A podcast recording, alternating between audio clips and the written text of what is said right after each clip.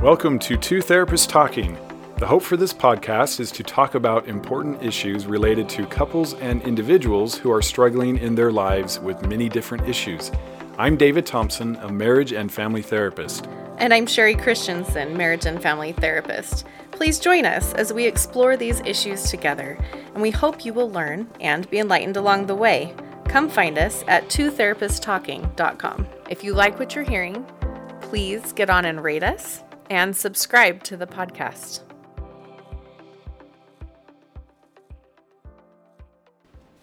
Hello, and welcome back to Two Therapists Talking. I'm Sherry, And I'm David. and we are going to talk about rats today Rats and parks. and parks. we want to talk about addiction and understanding some things about addiction, some aspects of addiction that maybe we don't often discuss or don't give enough credit to. And some different theories about addiction that are useful. Yeah, I found it really helpful. One of the first things we do when we um, begin therapy with couples or individuals is to have a session or two about addiction. Because often, I mean, so maybe you feel like you're an addict, or somebody has said you're an addict, and you need to go in and begin recovery. Right. And they're probably right.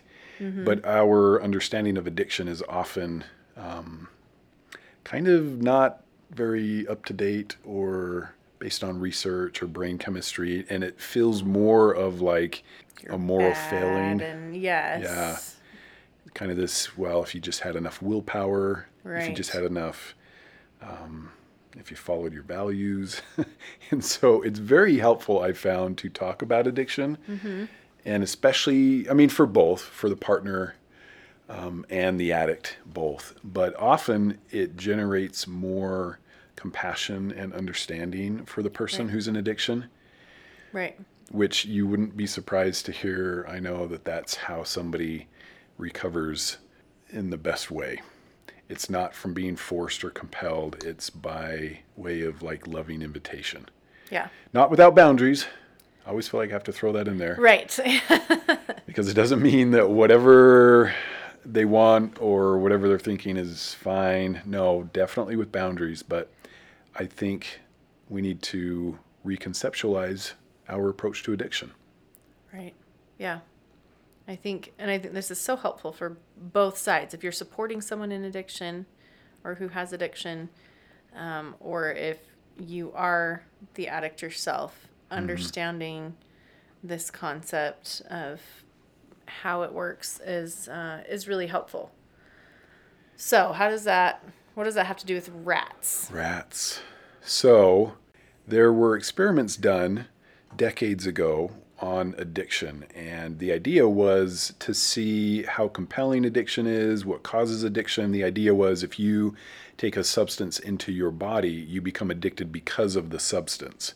Right. And so, independent of any other factor or what else is going on in your life, um, if there's something addictive, you know, you're going to get hooked. And some people are just more predispositioned to it, others Right. aren't. Maybe that was kind of our chemicals in their understanding. Brain are different, and so they're more likely to Yeah. to become addicted. But yeah.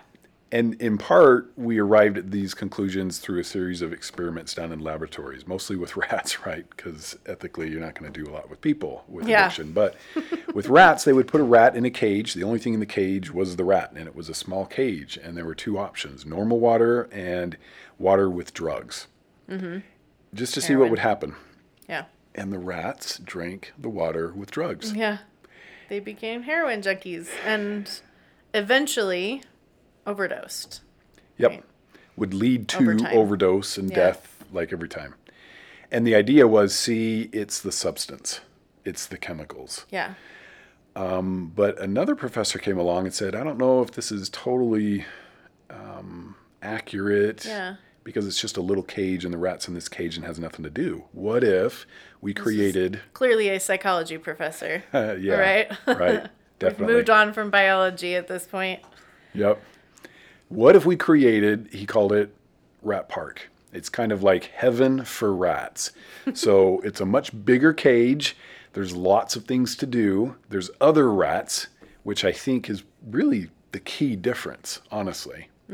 Um, but there's just lots to do. And the same drugged water or normal water, what happens? Well, if it's just about chemicals, all the rats They should, should, become yeah. addicted mm-hmm. because it's available. But that's not what happened. In fact, none of the rats became addicted. And they have even taken rats that were addicted and put them in Rat Park, and these rats wean themselves off the drugged water, which is fascinating. So, already dependent on the chemical or the substance, and they still get off of it on their own mm-hmm. in Rat Park. Yeah. Why? Why? so fascinating experiment. And what it did was it taught us a lot about environment and connection. yes. And, you know, this probably wouldn't work very well with something else that's not social, but rats are social. And guess who else is social?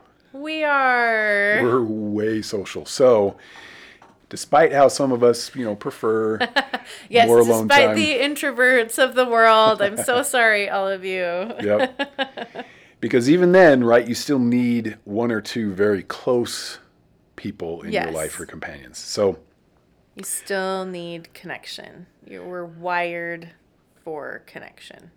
wired for it like it's crazy. So, one of the lines in a video, and you can actually YouTube Rat Park, mm-hmm. and you'll see a video that does a great job of talking about this. And one of the lines in the video is the opposite of addiction isn't sobriety, it's connection. Yes. And that's the hope in talking to couples and individuals about addiction so they understand um, that it's a lot about environment and the way you were raised and what's happened to you, and not so much about you're just this weak person that needs to get their act together. Or a bad person that Or a needs bad to person. get their act together. Yes. Right. It's so much it's so much more than that. And there's actually a TED talk about that as well. And so there's some different resources out there that you can look at and where they explain that a little bit better, but that's or more, I guess more in depth, but that's the the bottom line is that addiction is about not having sufficient connection or the right kind of connection. And I think that connection, when you know, when I say right kind of connection, we're talking about like a deep connection, right? Not just superficial Right. connection with other people, but an actual actual deep connection. And and the environment that you're in, the environment that you that you have. So environment that fosters connection, um, and that is to others, but also I would say to yourself, right? Being able to in this rat park, right? They had all these other rats that they could interact with, um, and they had other things that were stimulating to them, like where their their brains could develop and be active. They're connecting with themselves, right through um, through progression, through learning, through growth. You know, all of those are really critical pieces um, to our development, Right. right? And it's interesting because the rats clearly preferred uh, growing, stretching, playing, pushing themselves, uh, Connecting. connecting, entertaining themselves, whatever, with connection Yes. and doing something versus just addiction or a substance. right. So it's pretty fascinating, and I think it holds true to people. So, for example, there have been studies that followed Vietnam veterans home, and a lot were using heroin in Vietnam, and it makes sense when you look at it from this perspective. So, what was their park or what was their environment? What was their cage? Right. Well, they could die anytime. They are uh, being asked to kill. Um, this is just a tremendously bad environment. Very traumatic space to be in. And so, faced with that, heroin may not be such a bad idea. Right. But then, if they come home, everybody's worried we're going to have a lot of addicts on the streets that can't function that Yeah, are going to impact society. high. Yeah. And they found that that did not happen. And so 95%, this is a high percentage, 95% of people using heroin that came back Mm-hmm. just stopped. Yeah. And it wasn't with rehab, it wasn't 12 steps, it wasn't anything like that. They came home, the environment changed, and they just could leave it alone. They didn't need it. Fascinating. And they've also done studies with people in hospitals who are on morphine, which is heroin. Um, but for you know surgeries, recovery, this kind of thing, and you would think, well, okay, if it is about the substance, then Then they're in big trouble. they're in big trouble. And most of the people leaving hospitals that have taken morphine, or you could say drugs, really, yeah. almost any Yep, kind, there's opioids or a whatever, number of big ones out there. they're going to be in big trouble when they get home. Right. And you see some of that, Yeah. but not nearly as much as there should be Right. if it's just the if substance. it's a hundred percent, if yeah, if what you're going for is a hundred percent because of this rule. And you know what? Honestly, I don't know of any follow up studies that show that the ones that do struggle with this coming out of hospitals, if their environment's just not very good anyway. I mean, you imagine somebody coming home and it's terrible already. So now this Right. looks a lot more attractive. So, but what we do know is environment is huge. It's key in this process, and everybody's different, but it's our job to do the work to heal from what's preventing connection. Yes. And so let's talk about that a little bit. The job of the person in the addiction, and you could say the job of the people who are around them Support and love, them. them. Mhm. Yeah. Can help them with that process. Yeah. Yep. Yeah. And so, what we want to make sure that we invite people to do as therapists is to look at what's underneath, right? Right. And and we talk about that a lot with our clients. What's underneath the addiction? Like the addiction is it's stuff. Stuff is going on and stuff that you don't want to be going on and you want to get to the point where you have that sobriety. But what what caused this in the first place? What's Right. going on under the surface? And looking at those things, whether that is trauma, um, sexual abuse, whether it is um, not having very good attachment Right. growing up. Yep. Because all of those things are going to get in the way of connecting. Right. And so if you think of it in terms of connection, then maybe this becomes a little more clear. And so your addict spouse um, probably struggles to connect. And you listening probably say, oh, well, yeah, so not a lot of friends. We don't feel very close. right. Maybe they keep to themselves. They have lots of things they do on their own, and it starts Video to make games sense. Uh-huh. and you know just scrolling through their their Yep. devices, Yep. things like that. And so, how do we build Rat Park? So, the responsibility then is if I'm an addict, on me to try to create a Rat Park environment for myself. Right. But also, if I'm the spouse of an addict, how can I contribute to this environment being Yeah. more connecting and more fulfilling? Right, right.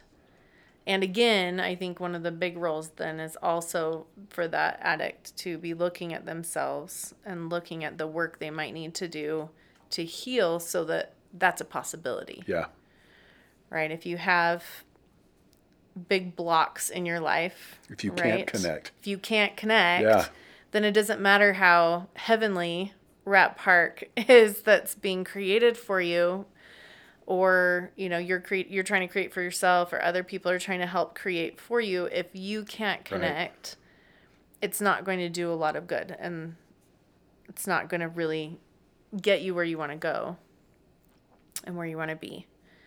So making sure you're looking at a lot of those underlying effects of how is it that you know why what's preventing me from connecting where am i where am i struggling there right. do I need to work on attachment? Do I need to work on trauma? and being honest. And be, yes. and saying, hey, you know what? Kind of my whole life, I have just not ever Mm-hmm. felt close to anybody, and this is why I chose, you know, to be in IT or accounting or something, because I do a lot of work on my own, and numbers I get, and computers I get, but people Mm-hmm. not so much, right. uh, or whatever it is. Yeah. Whatever's holding you back. Um, being willing to do that work. Because if you don't, and you're just trying to work on this addiction on the top of the surface, right? Like, let's just get sober, let's just move on with life. You are never going to be satisfied. Right. right? It's you're going to be looking for other things to fill that space, right? And that's why, you know, especially if you're looking at treatment facilities, you're looking at these different situations, oftentimes people will um, addict that will hop from one addiction to another, right? Like, right. oh, they're not allowed to use drugs anymore. Which helps explain why that happens so much. Yes. Yeah. Yeah. So the then they're out smoking change. or they're just drinking. Yes. Right. So um, it's it's actually if you've ever been to an AA meeting, like you will, they're all out there smoking. right. or a lot of them. I shouldn't say all, but that is a very common thing to see. And so they're just they're just swapping addictions because they're not actually getting underneath to doing the work underneath that helps them um, be able to connect to better and then to change the environment so that it is more inviting and more connecting for themselves mentally, emotionally, spiritually, right? You're connecting with yourself and then connecting with other people. Um, so you can get the proper chemical balance that your right. body needs. Right. Right. Yep.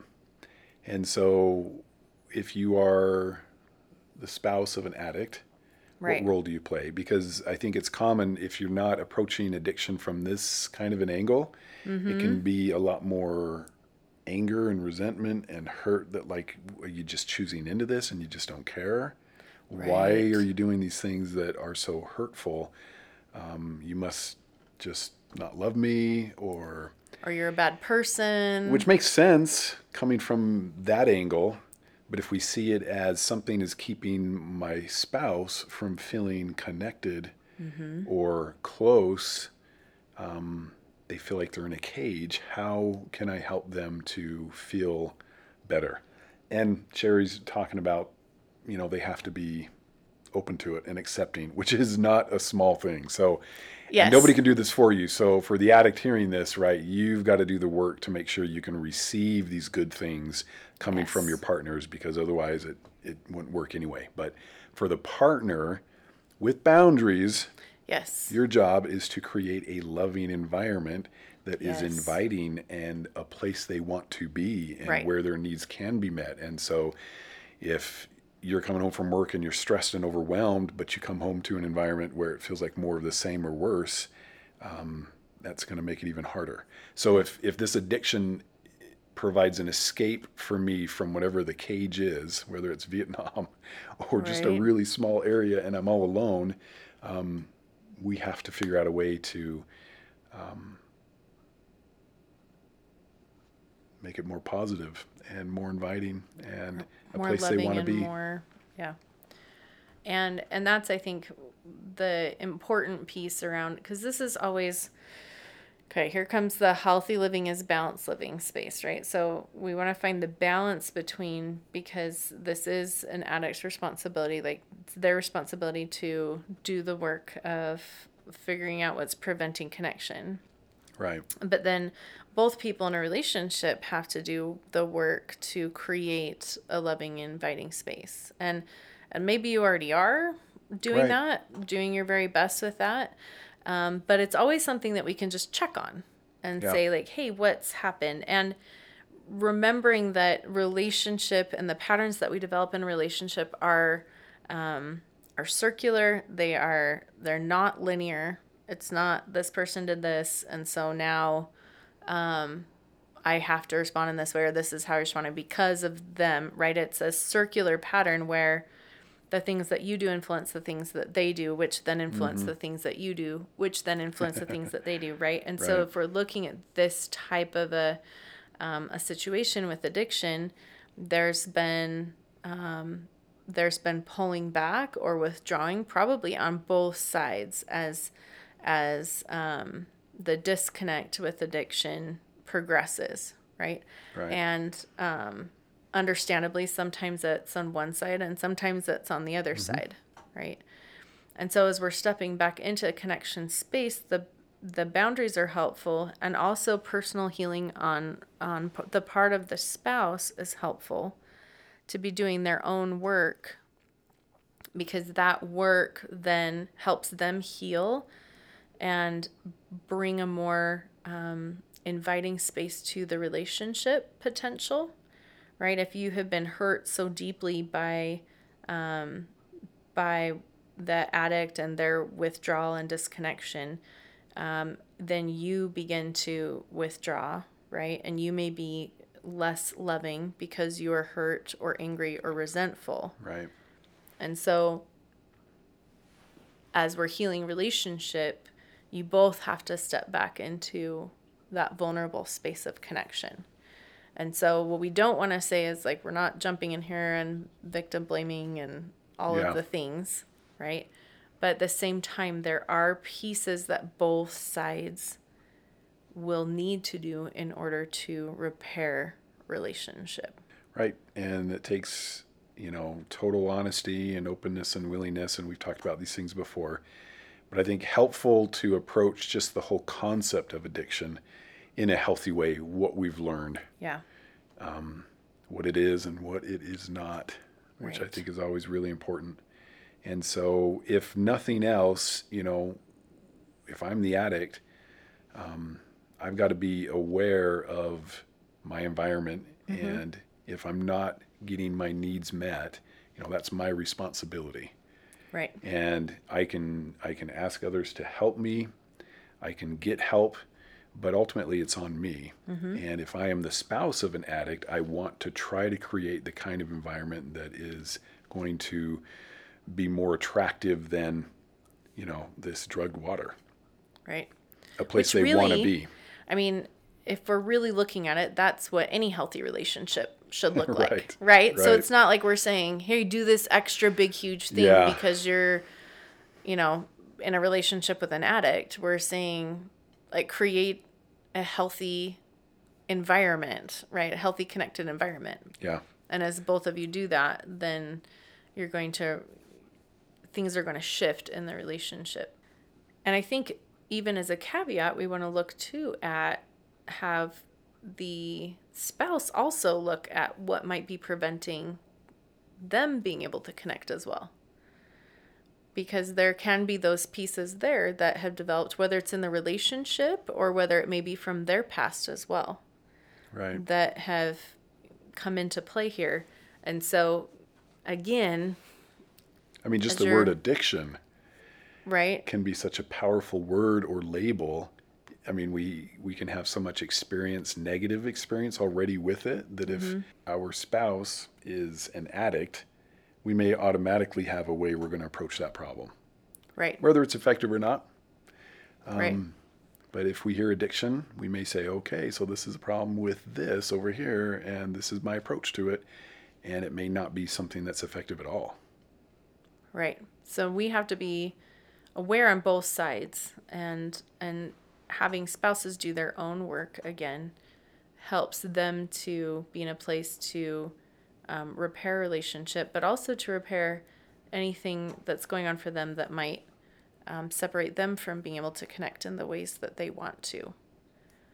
Right. So just throwing that extra little piece out there because ultimately what we want in relationship is to have both individuals being very healthy in and of themselves and then being able to bring that to the relationship and repair any damage that may have been done in the relationship.